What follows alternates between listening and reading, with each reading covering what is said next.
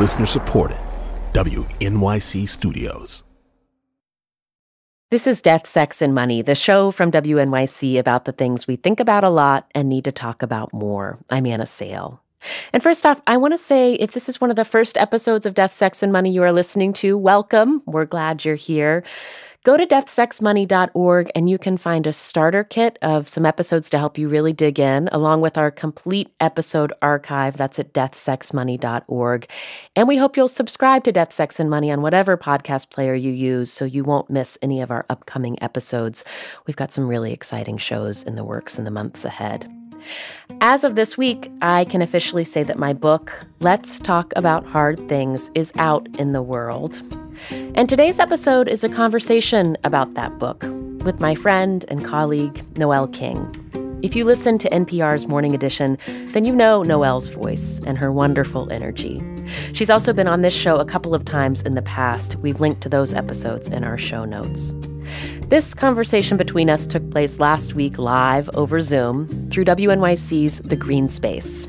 The interview is about my book, but really it's a lot about the life stuff that helped inspire the book, with questions that only a friend would ask, like about the listeners I've connected with through this show, or what happened during one hot girl summer years ago. Here's my conversation with Noel King. I hope you enjoy it.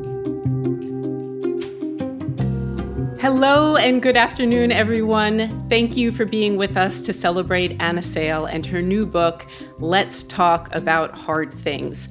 I'm going to show you my copy of the book. It is already stained with coffee and tea and bits of food and crumbs, and I think that is the way it should be with a book like this.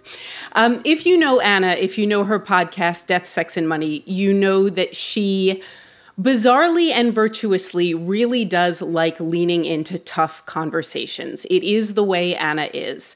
And she and I have been friends for, I just learned from her, it's close to 12 years now. And I have always thought that Anna's brain is wired a little bit differently than everybody else's because of this talent and because of this desire to learn more about people, to uncover the difficult things about people. And I think that when it comes to somebody whose brain is a little bit different, you should try to learn from them. And this book is a really good example. This book is a really good way of learning from somebody who has a particular view about the world and who tries to be helpful. So, underpinning a lot of Anna's work is this question Why don't we talk about certain things? Why are certain things taboo? And what do we lose when we make certain things taboo? And what might we gain if we just said, it's actually okay to talk about that? So the book is a blend of memoir, research, and also interviews that Anna has done with fancy people, celebrities, household names, and a lot of ordinary people as well who have shared their stories. And throughout the course of the next hour, we're going to talk about how the book came together, some of the people in it, and we're going to talk a bit about how Anna got to be where she is tonight. Anna, welcome and thank you for being here. Oh, thanks, Noel. I'm so excited to do this with you.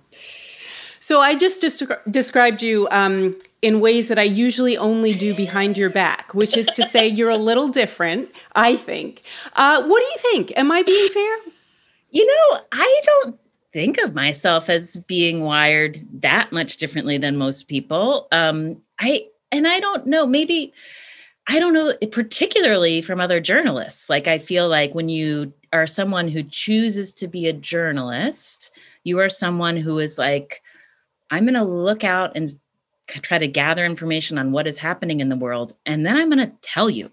And I'm going to tell you in ways that, um, you know, might be upsetting, might be uncomfortable, but uh, the alternative is to pretend it's not happening. And I think that um, maybe it's unusual to sort of really put that lens on the most private, tender parts of ourselves.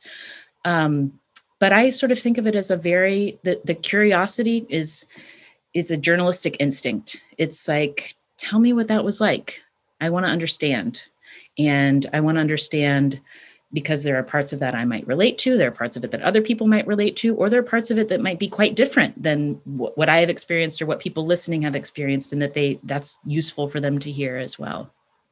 I remember a story you told me when we first met Uh, we were young producers at WNYC, and you were telling me about a trip you had taken to Afghanistan as a reporter for West uh-huh. Virginia Public Radio.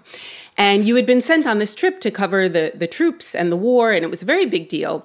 And you said you found yourself talking to a gentleman and instead of asking him about the war, you started asking him about his marriage. And you found yourself really wanting to know what that experience was like being away from his wife, trying to deal with that being in Afghanistan. And I remember at the time, having come from the background of conflict reporting myself, thinking, just having met you, thinking, oh, she's she's she's doing something different. So even mm. at a young age, I think there it seems like there was part of you that understood there was a certain line of questioning that really interested you.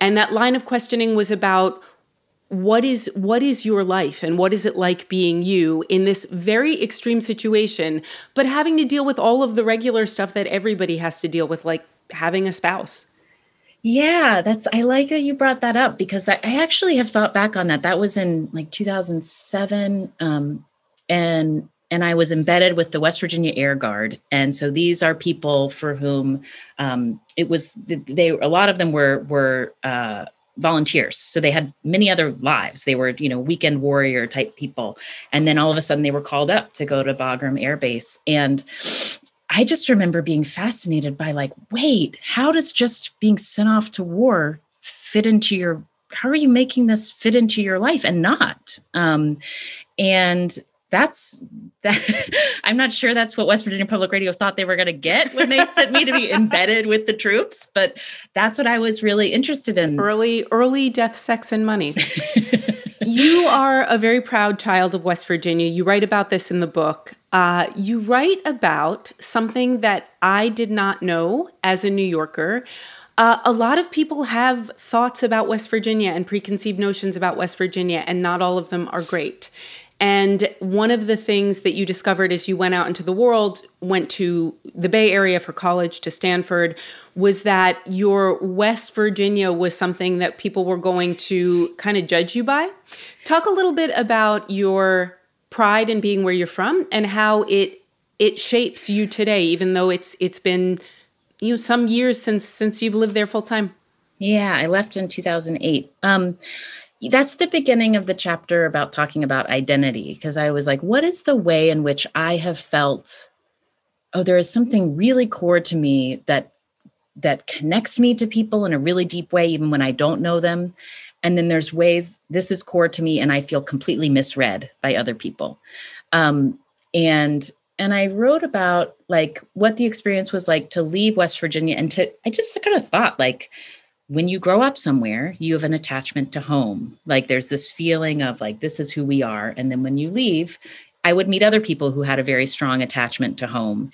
And certainly I did in California, but I met a lot of people who just like didn't care where they were from. Like I just really like that was the question that I would ask someone after their I met learn their name. Like, where are you from? Like, help me understand what part of the country you're from, what part of the world, like tell me about your family. Like I wanted to know that um, and i realized like oh for, for other people this doesn't matter as much. And and being from west virginia people sort of either have a whole set of ideas about the place that are mostly negative, which is like this is a place that is struggling economically, where there's not a lot of opportunity. Um, more recently, it's where there's um, a lot of people who are racist, a lot of people who um, uh, are uh, uncomfortable with changes, uh, demographic changes happening in America. Like these are sort of the big ideas about West Virginia. And then there's also like a ton of people who just like it's not even a place that registers as an, worthy enough to even have an idea about you know? Like i found that particularly among californians.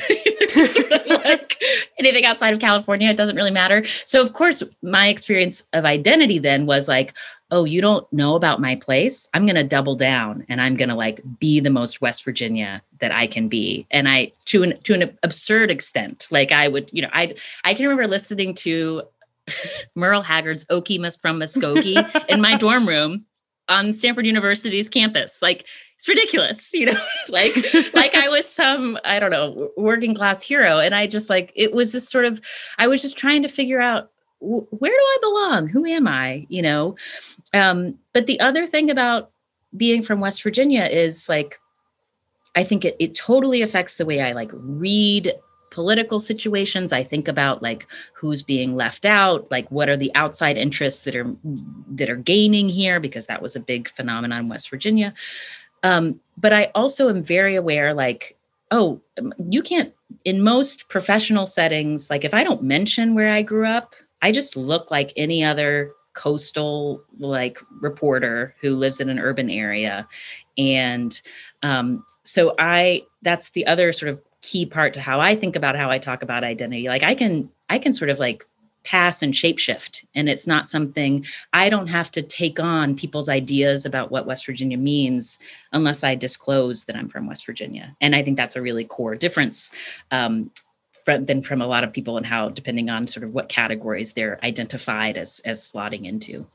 And when you have interviews, when you do interviews with people and have these conversations, some of them very difficult about how they how the rest of the world sees them versus how they see themselves especially in an era and at a time where i think overwhelmingly white americans are starting to understand that the experiences in this country of black americans and of other people of color are actually quite different than theirs. Um, it became it has always been a difficult conversation to have. I think in some ways it became easier after george floyd was killed because everyone was having the conversation all of a sudden. But I think in other ways it became harder because people's defenses were up. Uh, my defenses were up. I know you and I talked about that at one point last summer. Do you, when you're talking to someone who comes from a different background and you're hearing them talk through the process of how the world sees them and how the world presents them back to themselves, how does being from West Virginia help in situations like that? Um,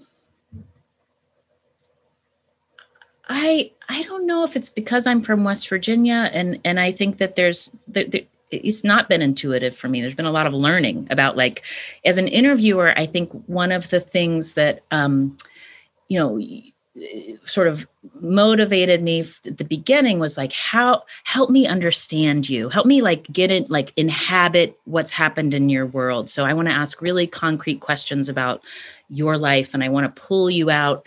And so there, that's kind of the emotional space i try to go into. But when you're talking across like really important identity differences i think the thing that i've just really tried to concentrate on is the sort of like allowing myself to not understand and like to not and that that's okay like not to sort of force whatever my own experience has been on what someone else is telling me. Does that make sense? Sort of like sit in the space of like oh what you're describing to me is never going to be intuitive to me because that's not how i have moved through the world. Um, but to go back to your original question, how has being from West? I don't know. What do you think? What have you observed about? You know, I I actually I do have I do have a okay, thesis. tell me your I thesis. Mean, I think that um, I think it is because you are from West Virginia and because you understand what it is like to have a kind of dominant culture have negative ideas about the place that you're from. And because you're proud of the place that you're from even if in college you went a little nuts you are proud of being a west virginian. I think it helps you get inside the heads of people who are seen broadly in the world as there is something wrong with that person. That person might be dangerous. That person might be. That person is not like us. Mm. Um, I majority and minority cultures in the United States are fascinating to me. They always have been, um, and I think that there are different sorts of majority and minority cultures. And one of them, you know, there's race, there's gender, there's ethnicity. There's also, as we both know, there's where you're from. I you're from West Virginia. I am from a very rural, very small town. That That's why we're friends. every, we're friends. It, it is exactly why we're friends. It shapes every single interaction that I have. After 18 years in a town of 1,300 people, um, there are certain parts of rural America and certain things that I feel like I understand intuitively. And there are certain things about quote unquote city people, as my parents, city people, would have called them, uh, where I find myself baffled and I, I need to know more. Um, I want to talk about your motive. I want to talk about the thing that underpins a lot of what you do. And you lay this out very clearly in the book. You talk about being a young kid who would turn to song lyrics and passages in books and uh, notes that your sisters had written you.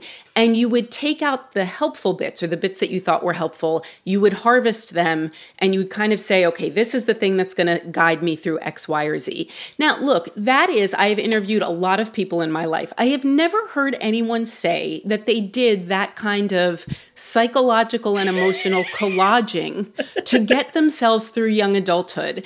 Tell me a little bit about that, why you think you did it, and whether you still do it today. Oh, I 100% still do it. I mean, the thing, the like, the like way I, I think that's what this work is. It's like trying to figure out, yeah, trying to figure out how life works. I mean, I, I was in, in ninth grade, I was a freshman in high school doing a research paper, and we could pick anything to do a paper about. And I chose to do it about adolescent girls' psychological development and what was happening as they moved from being girls to women. And I and the book Reviving Ophelia was out at the time. Oh, it was like yes. very important to me. I mean, so I was like in the public library in Charleston, West Virginia, being like, like what, you know, reading all the psycholo- psychology books to be like, oh, it's difficult for me to understand the difference between thinking and feeling. It feel like I can't differentiate because of where my brain is. Like I was studying my own emotional experience as a way of, I think, coping with adolescence, you know? So I think what, um, where the utility of thinking you can study and do homework or where that ends is like life is going to come at you no matter what. Like there's no hack you know i think we just really want hacks to get us around the hard stuff. And um and i tried. I like collected all the, I, I had you know i had all these journals. I had all these conversations with older sisters. I've always had older mentors who i'm just like how did you do that? And how did you do that? And i like just really cultivated those kinds of relationships. And then I still found myself at 30, like with my life turned upside down from anything that I thought it was going to be when my first marriage was falling apart. And everything that I thought I was had sort of been laying the groundwork for fell out from under me. And then I had to sort of sort of change the question, which was how do I get through this? How do I get through this? Like what are the small steps that I'm going to take this week and the next month, like to figure out what I want and then how to make it so. Um, and I think that's that sort of change in my life sort of powered that kind of became why I was interested in in in death sex and money and this idea of like let's accept the inevitability of these hard things and then let's have conversations around how we each have encountered it you know we can share that information and we can get a lot of help from listening in to how other people talking about how they've made their way through. But um, it, it kind of allows you to sort of hurdle over the question of like why did this terrible thing happen to me? Like because terrible things are going to happen to each of us you know? Um, and and some people terrible things you know many more happen to some people than other people but there's there's limits to each of our individual control so how do we talk about what happens when that's going on in our lives. You write about this very beautifully in the book and very openly in the book, and I hope you don't mind me sharing yet another anecdote that is actually not in the book. But uh, about a decade ago, uh, you and I were supposed to go to Washington, D.C. on a reporting trip together to cover, I think Jon Stewart or Stephen Colbert was having some big rally in D.C. And I remember maybe a day before we were supposed to go, I was very excited. A day before we were supposed to go, you walked over to my desk and you said very quietly, I cannot come to Washington, D.C. I need to stay in town this weekend and work on my marriage. And that was it. Mm. And then you oh. then you walked away. I had no idea what to think. We hadn't known each other for very long, uh, and you had said it in such a quiet way uh, mm. that was kind of indecipherable. In the book, you talk a bunch about your first marriage, and understandably so, because it is one of those crucial, pivotal, capstone relationships. But talk a little bit about how you went from West Virginia and a marriage to all of a sudden being a very different person, living a very different life. Yeah. Um, oh, I just, that makes me, I feel so, I just want to hug that little person telling you that. Me too. she doesn't even take a day off work. you know, she knows she can't do a work trip, but she's just going to say, I got to work on this. Um, so looking back at what happened in my first marriage, it was kind of it's like just really incredible. Um, I met I met my ex-husband when we when I was in college, my right before I started my senior year. He was also from West Virginia. Uh, he was a civil rights lawyer at the time. I was doing history of sort of civil rights histories of, of West Virginia and for my thesis, and that's how we met. And um, and it was like we just like clicked we just like got each other we got that like where we were from was important to us but we also liked art and movies and music and you know we would do these you know the, the early years of our relationship were like going on road trips and we would go to we like you know where there wasn't like a big city in charleston. You, you had to go to the big cities to see the cool bands so we would like do all these road trips. And it was really fun. And we just like we were like best buds. We just were each other's person. And we were figuring out how to be adults together. And we were together for how many years? Uh, a lot of years before we got married. Five years, four or five years, and then we got married when I was 26. And about a year into our marriage, um, he said, "I don't want to be a lawyer my whole life. I want to go to film school. I want to go to NYU. That's my dream." And um, I said, "Okay." that's that sounds really exciting and then i think i don't know if that in that same conversation but soon after came like but what about me you know what about us like wh- how does this work um and and we did it. Like he applied to film school he got in he got a full tuition scholarship and it was 2009 and we decided to move to new york city. Another thing happening in 2009 was uh, the financial crisis, oh, um, which was also really impacting journalism and and media opportunities in a really real way because print was collapsing, podcasting hadn't really taken off. Um, and so I my experience of moving to New York was not, oh, I'm going to follow my dream. It was like, how am I gonna pay rent? And now my my husband is a student. Um, so it was very scary for me. And um, it's sort of like we we decided to take do this adventure together um, and then there would just be it took a, a it was like a, a, very slow unraveling at first it was like we're doing this anna's freaked out but we're doing this um, and i think that we didn't recognize it took us a long time to recognize oh like we're making this big change because you want your life to be really different than what it is and I didn't. I I I knew really deeply that I wanted to eventually have a place to live, have a family, like put down roots. Um, and he didn't. He wanted to travel all over the world and do film projects and not think about stability and like go after his dreams. And we didn't know how to say that to one another. So instead, we just would argue about like little things like, can we spend money on this? Can we spend money on that? Um, and um, probably when I told you I have to stay, stay in town for a weekend to work on my marriage, um, probably it was like right when all of that was cracking open. And we were just beginning to say, and and we did the thing. We went to couples counseling, we read the books, we tried, you know, we really tried to sort of sort it out together. Um, but and had a lot of hard conversations and it wasn't until I was writing this book. It's been it's been a long time that since we've been apart. Um, we broke up. It was it, has been more than a decade, um, but it was it was in writing about those conversations and also interviewing him for the book that I realized, oh, we didn't fail at having these hard conversations. Like we didn't not do what we were supposed to do. Like we actually had these hard conversations, and they revealed that we wanted different things. Because um, I think with my original sort of mindset about if you work really hard at talking about hard things, you can like reach an agreement, work it out, you know?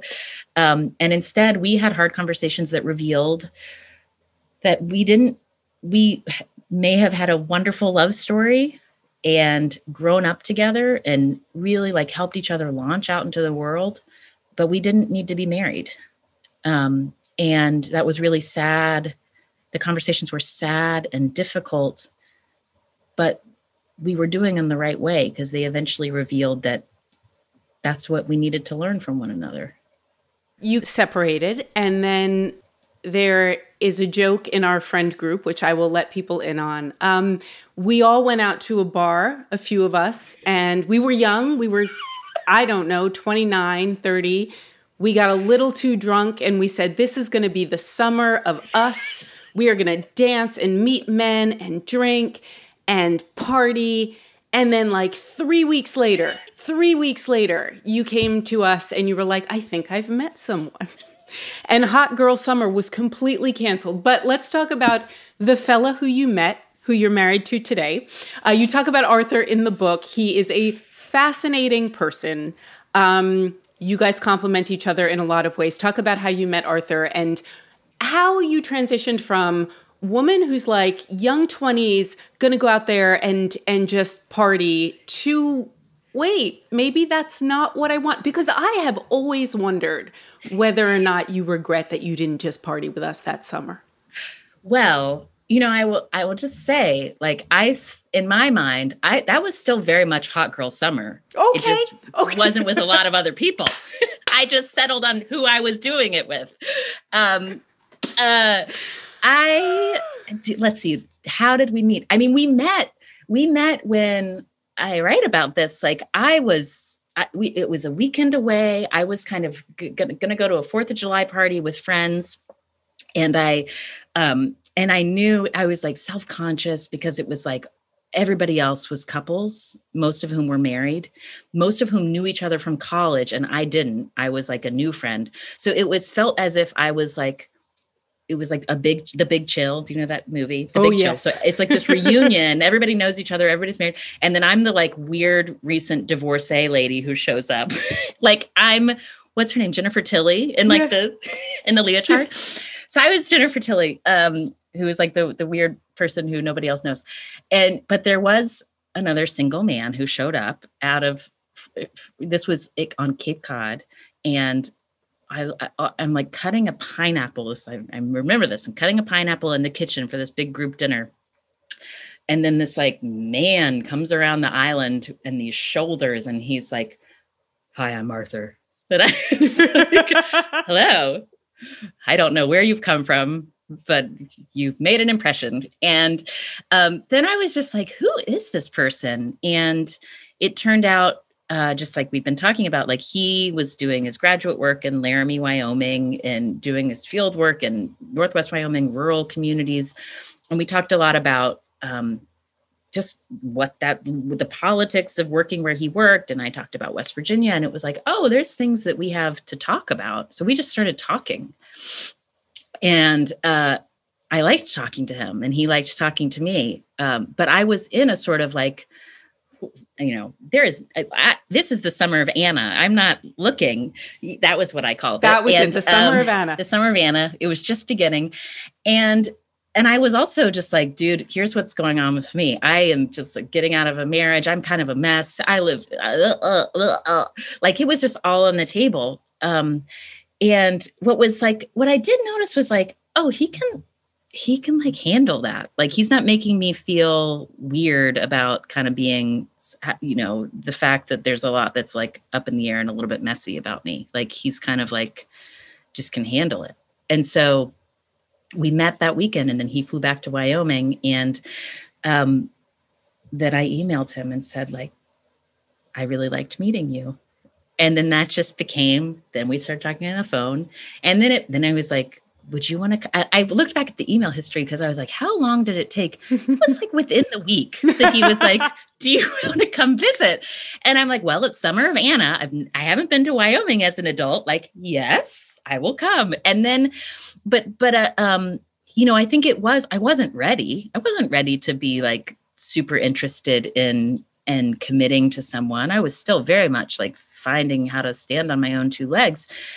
So that kind of became a thing that we had to work through while we knew each other and while we were deciding, you know, what is this and how serious is it? And, you know, and it took lots of years for me to feel like I wasn't like just uh, to feel confident that I wasn't just jumping into another sort of slot because I was afraid of being alone. I, I had to like really sort of like test it, you know, like is this is this really what you like do i want this? Do you want this? What are we doing? And we broke up and then we would then we got back together. Um and yeah it took i think i met him really quickly and we very quickly knew that we really thought a lot of each other.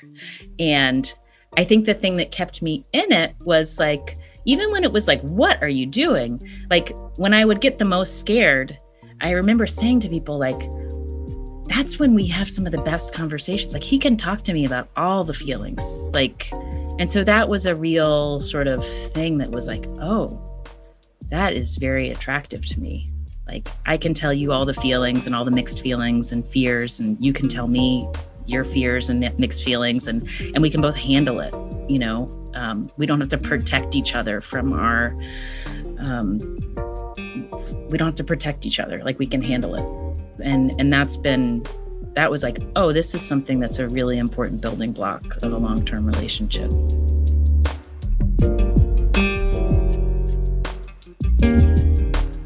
You're listening to my conversation with NPR's Noel King. She interviewed me for a virtual event marking the release of my book, Let's Talk About Hard Things, which is out now. Coming up, we talk about my move from covering politics to creating this show.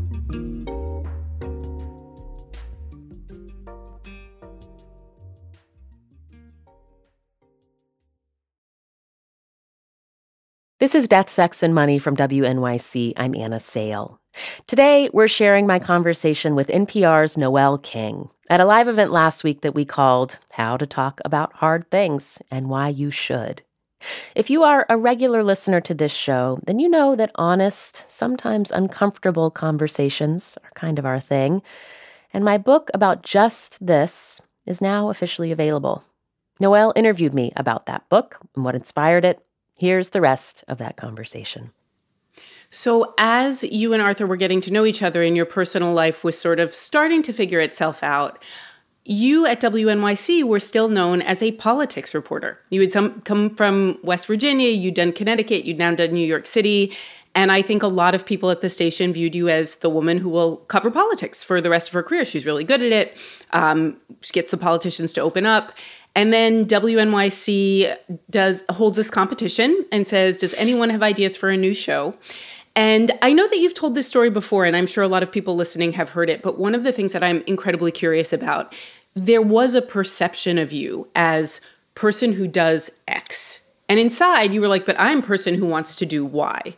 So I know that you went ahead and you pitched the show and it worked out and it's death, sex, and money. But I'm very curious about what it mm. took inside of you to get up the guts to be like, I don't want to be politics lady. I want to be death, sex, and money lady. Mm. It was scary. Was um, it? Yeah. Well, I think what I remember really worrying about is um, are people going to still take me seriously? You know, um, because I had worked really hard in in my journalism career up to that point. You know, how long had, had I? Not yet ten years, but I'd been covering politics for for about that, and like to sort of like you know when you come up as a young woman reporter in the state house, like there's always the like men reporters who've been covering the budget for like 25 years and they're like, "Eh, you should look at this line item over here," you know. And so part of my project as a young reporter was like, I'm going to impress those dudes. Like, I want them to think like she is smart. She like is seeing stories that other people are missing. And she's like, we need to be afraid of her. like I wanted to compete, you know? And, um, but I think when I think about that transition, um, it, it, kind of critically in between like I, I, did a lot of coverage of just talking to voters you know um, around political campaigns and around the 2012 presidential campaign. I did road trips and just like found voters where they where they lived and and would ask them to tell me how they thought things were going for their family. And that was very similar to the work that i have continued to do on death sex and money but just in a very different container you know? It became it was like a soundbite that I would put at the top of a story about polls and how, you know, Mitt Romney was up here in this county because X and so and so says this about how things are going you know like but the the actual work of getting those people to open up was very similar to what i continue to do. Um but i i had to just like kind of decide um that it was worth trying, even if I had to like, I just, I, it was like almost like giving myself a pep talk, like, I know I'm doing stuff that's meaningful, even though it's not going into the like serious journalism box in the same way. Like, I know that I need these kinds of interviews and conversations. Um, and I think that they, that if I can apply what I've learned covering Medicaid budgets and campaigns to like make helping us feel more competent in our personal lives, like that that's meaningful. But um i did have to just sort of get to the place of being like if you don't get what i'm doing i'm gonna it's okay. You know like i am confident in what the vision is and and i know that i'm still doing journalism that matters. When you first pitched the show who did you want to listen? Who was it for oh, it's like I have a pitch document that I look back on every so often, and it's so weird and dated now. Um, because uh, it was like 2013 when I was first making my notes, and it was stuff like, um, oh, I reference Oprah and I reference Lena Dunham. I reference like, um, uh, but I did think initially. I was like, okay, here's so at that time I'm like 33, turning 34. I'm like, I'm like, I'm I'm in a relationship, I'm divorced, I'm not sure if I'm gonna have kids or be able to have kids. I don't really know what I want to do for work and where I want to live. Like I'm in this tumult. Like, I bet there are people like me who could use this show. So that was like the original sort of like, I think there's a need that this would an, an itch that this would scratch. And I picture myself as the audience. And I think that what's been so cool about making the show is like it, the listeners have continually sort of like like banged their fist at my own conception of like who who um who wants a show like this and who to invite in and who to lift up. And so it's this been this like really fun um like way of just like me being like now i don't think like oh i'm sure this is a story that our listeners would like because I don't really know what that means. Like I think I think more like this show is for people this show is for people who are like in it, like they're in a moment of just like ugh, you know, how are other people doing this? or who've been through it and now are like it, anything, like it being really broad, like but who've just like trudged through something and kind of like um are are in that practice of like building the vocabulary for how to like th- talk about their emotional lives and and and um you know katie bishop our executive producer she slacked me like just a couple months ago. She's like i think our show is for people who are either curious about therapy or are already in therapy. I was like that could mean a lot of people. Right. And also it's quite specific is there any group that you hear from and by group I, I, I mean like do you do you occasionally hear from a handful of a type of person where you're like oh my goodness you're listening to the show. I didn't realize it. Are there any surprises? Oh one person i just love to hear like i see him on twitter. Sometimes he favorites my tweets. Ernie in vallejo california. I first um, he is he must be now in his later 70s but i first met him because we did an episode where we just asked people to tell us about living alone um, your experiences of living alone. And i of course was in this experience of i had lived with my husband and then i was divorced and, and i'd lived with my in a college dorm before that and then with my family before that. So i had never lived alone. So i'm like thinking of it in terms of like living on your own you know career woman in the city Ernie it lives in a trailer in Vallejo, California, in a trailer park, and he um, had split up with, from his wife and didn't really want to, but now is living on his own.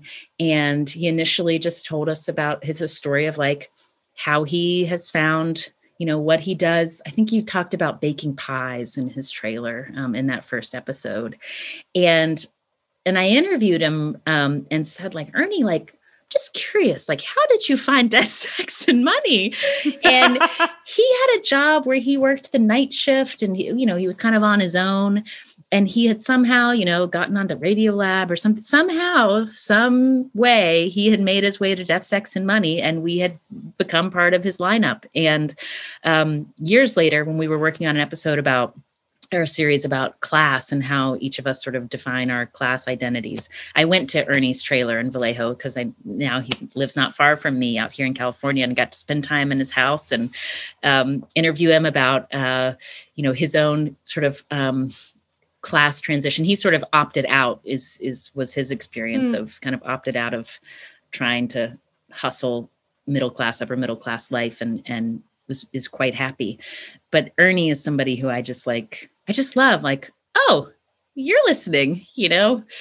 So you um you started the show. The show actually took off. I mean, it was instantly it was an instant hit. It was something that I think people had been craving. In for a couple reasons in particular, but there's one I want to ask you about specifically, which is you and I have never discussed religion or your religious background, but I will admit the one thing about death, sex, and money that I sometimes have to skip through, and the one thing in the book that I had to kind of, it's the sex part. And I was not raised in a deeply religious household. I had like I had Catholicism looming over me, but I, I'm not baptized or confirmed. I have trouble with the sex part. And I am very curious how it could be that I, I assume you were raised going to church on occasion. Um, I know you have a, a, a big family with a lot of sisters. But what exactly gives you the confidence to speak so openly about sex and to write so openly about sex? And what is, um, for someone like me who's still reading through through uh, my fingers, what is the okay, value of it? Well, uh, I was raised Unitarian Universalist, going to church. But if you know anything about Unitarians, like they figure out ways to talk about sex and for sex to be okay. so I think that's pretty important. um, I also was raised. My my dad is a doctor. My mom's a physical therapist. So I was like raised where like uh, with this idea, like a, a kind of conversation about the body um, and how the body worked and how we talked about and like we're taught about sex by my parents and and in my family was kind of like this is an extension of a way bodies work. Like my parents told me how babies were made when I was young. Like in a, my dad was telling me um, like a, a like a nighttime story. We were at the beach and it was like, well, it, he told us stories. He would make up these stories about strawberry shortcake and her family. And one night, Strawberry's parents decided they wanted to have another kid. And I was young enough that I was like, what? So you know i think that like it's like okay this is like part of what how bodies work. Um but then i guess like how i think about my comfort and what i chose to write about in the book like you know like i'm a married woman who has two little kids and like i will tell you i think it's important for you to know that like pleasure is something that i think people deserve and can figure out like um it's important to like give yourself permission to explore how to talk about in relationships. Um i also believe that like there's lots of different ways that if that you can have sort of ethical sex lives. Like you can choose there's not one way to to be moral when it comes to sex. You can choose. Like you can choose with your partners like whether you're monogamous whether you're not who you sleep with how many people you sleep with. Like um eh, eh, like so i think that those are sort of the bedrock things that i'm like ooh is this okay to say? And i'm like well it's pretty clear that i have had sex because i care i got pregnant um, and i have two kids so that's clear. So i wasn't really like saying anything that people probably didn't know about me.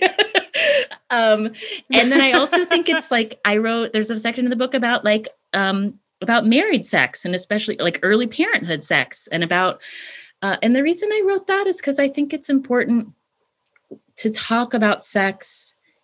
We there's a lot of cultural conversation about the right ways to talk about hookups and consent and what you want to do with someone for the first time, like when you're having that conversation, like how to make sure you're both on board and want the same thing.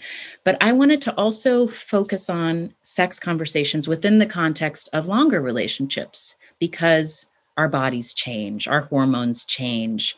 We want, you know, our stress levels change and that that's also okay. Like that's part of living in a body. Like and so that's why I chose to tell that story. I, I tell a story about um, my OBGYN after I had my first child, like kind of talk, like opening up the conversation about like, how's it going? How's it going? Intimacy with your husband, which was like, I was like, oh my God, I can't believe he's asking this. And then I was like, but it was, it ended up being such a nice conversation because we talked about whether I wanted to have a second kid, like what, you know, I, I was getting, I mean, was in my later 30s at that point. And so he just wanted me to sort of like he was like, if you can open up the conversation about what how you are relating to each other physically, that can be good because that way you don't immediately go into like high stakes, we need to get pregnant you know sex. Like you can have you can you don't go from zero to 60 you know? Um, which i thought was just really good advice. Um, and uh, so that's why i chose to write about that so this they, I'm I'm looking at your face and I'm like, this is a part of me that Noel's like, Anna's brain is different. Yes, no, it truly is. It truly, as I read through Peaked Fingers, as I fast forward, I will rem- I will I will urge everyone if they have not heard the episode with Lucinda Williams to go back and listen because that was one of the funniest and most extraordinary things about our changing bodies that I had ever heard in a podcast. I put down my phone and walked slowly away from it. Obviously, this is my deal. I'll get through it. So tell me, let's talk about now. You and Arthur got together. It took some time. Uh, it took a lot of conversations. You guys had to negotiate a bunch. And then in 2015, I think you moved across the country with a new husband and a, a baby inside you and a, a, show that was still relatively new. Um, talk about those Talk about just talk about that one month, maybe. what Man, was that road trip That was like? wild. I yeah, we got married in 2015, and then I very quickly got pregnant, and then we were then Arthur got a job in California, and I we had to be like, oh wait, whoa, like how do we how are we going to do this? Like like how, can you do your show like do you have to leave your show do you have to get a new job like all these big open questions and even like where do we want to have the baby if we're we're moving while you're pregnant. Like do you want to have the baby in new york city have the baby in california where we didn't have housing yet? I mean there was a lot that was just like buckle up. Um, but uh, we sort of figured it out. And, and I, I think arthur taught me a lot of um, you know i can tend to be very uh, like to-do list and what are the things that need to happen to make this work. And arthur is the one in our relationship who's like hang on hang on what's the vision? Like what are we after here? And and he was the one who was like he you know he's nature is very important to him. For him there there was a moment where he was like i don't want my baby's first experience in the world to be getting in a cab in manhattan like i i, I want to have my kid in a like in a because we we we there's a possibility i would like to have our kid in a different environment.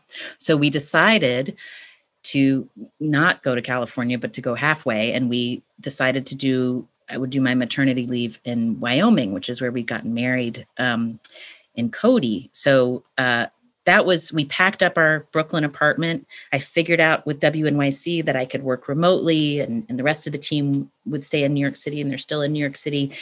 Um, and then we got on a plane with our dog and the rest of our stuff was in a truck on its way to wyoming and 36 weeks pregnant i arrived in wyoming and i had a baby three weeks later I we're getting close to time, but there is a last and very important question that I want to ask you because I'm asking it for me and I'm asking it for everyone else out there. So, the past 4 years in this country have been incredibly difficult. Speaking as a reporter and a human being, uh, as somebody who has lost more than one good friend over the last 4 years in a very polarized and divided time.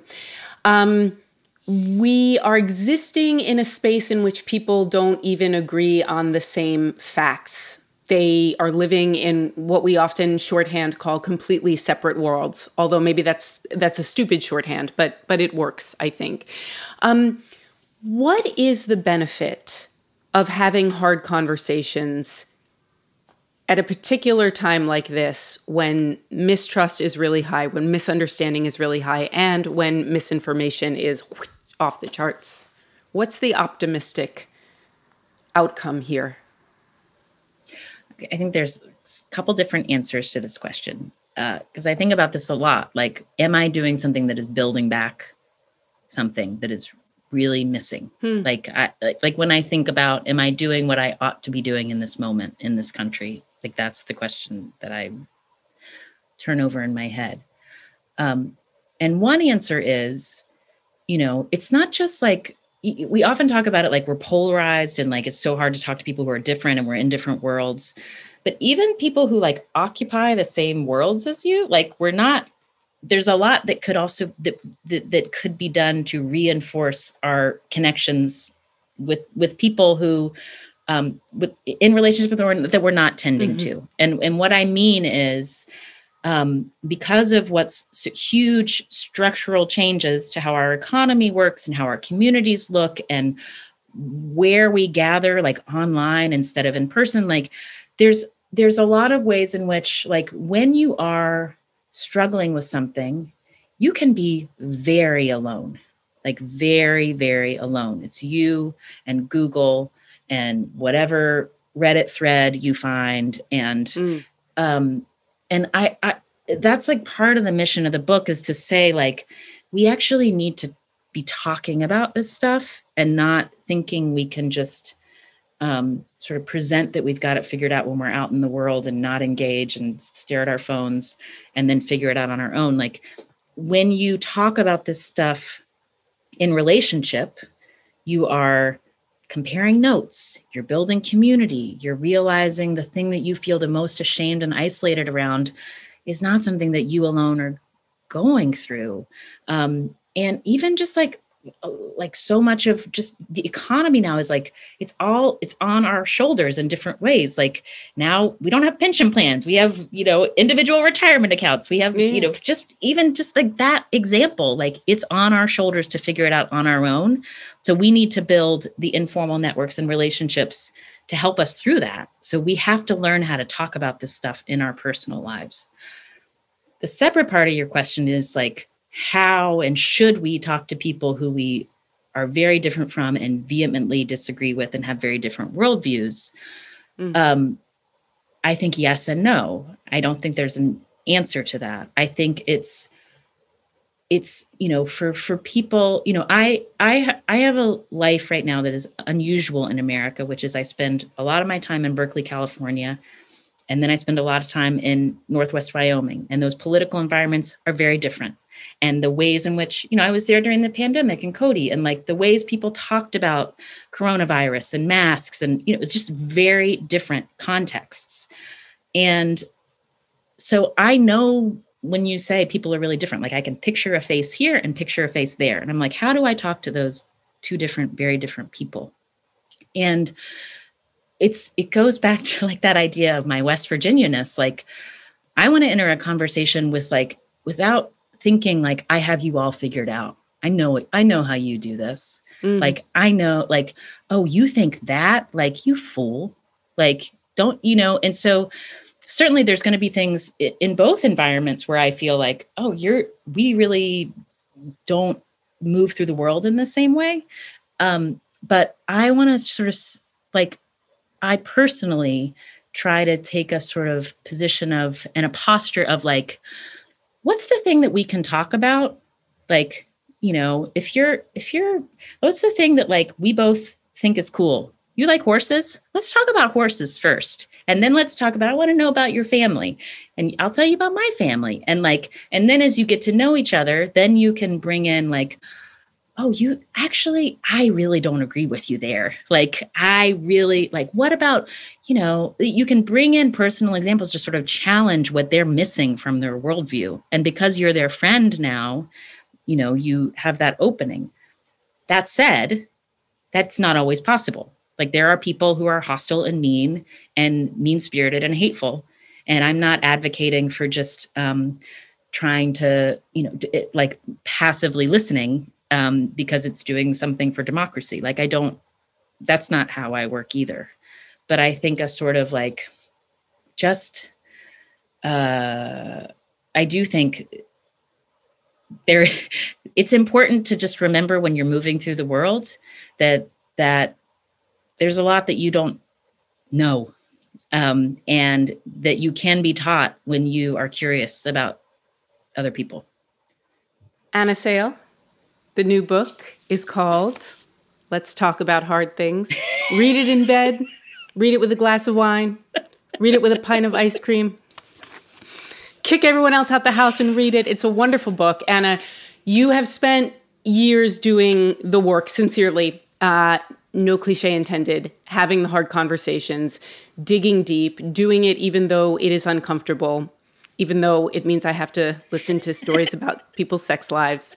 And I think everybody listening really, really appreciates you and what you've brought and the way you've helped us all connect and continue to connect. So thank you for being here. Thank you for doing this. And um, have a wonderful night out there in the Bay Area. Thank you, Noel. I just also want to say thank you for doing this with me. And thank you for being my friend and my colleague who has shown me, like, what I've learned from you is like, you talk about hard things, but you also do it with this incredible sense of like, willingness to laugh at all of absurdity. and that's really really an important skill as well. so thank you very much.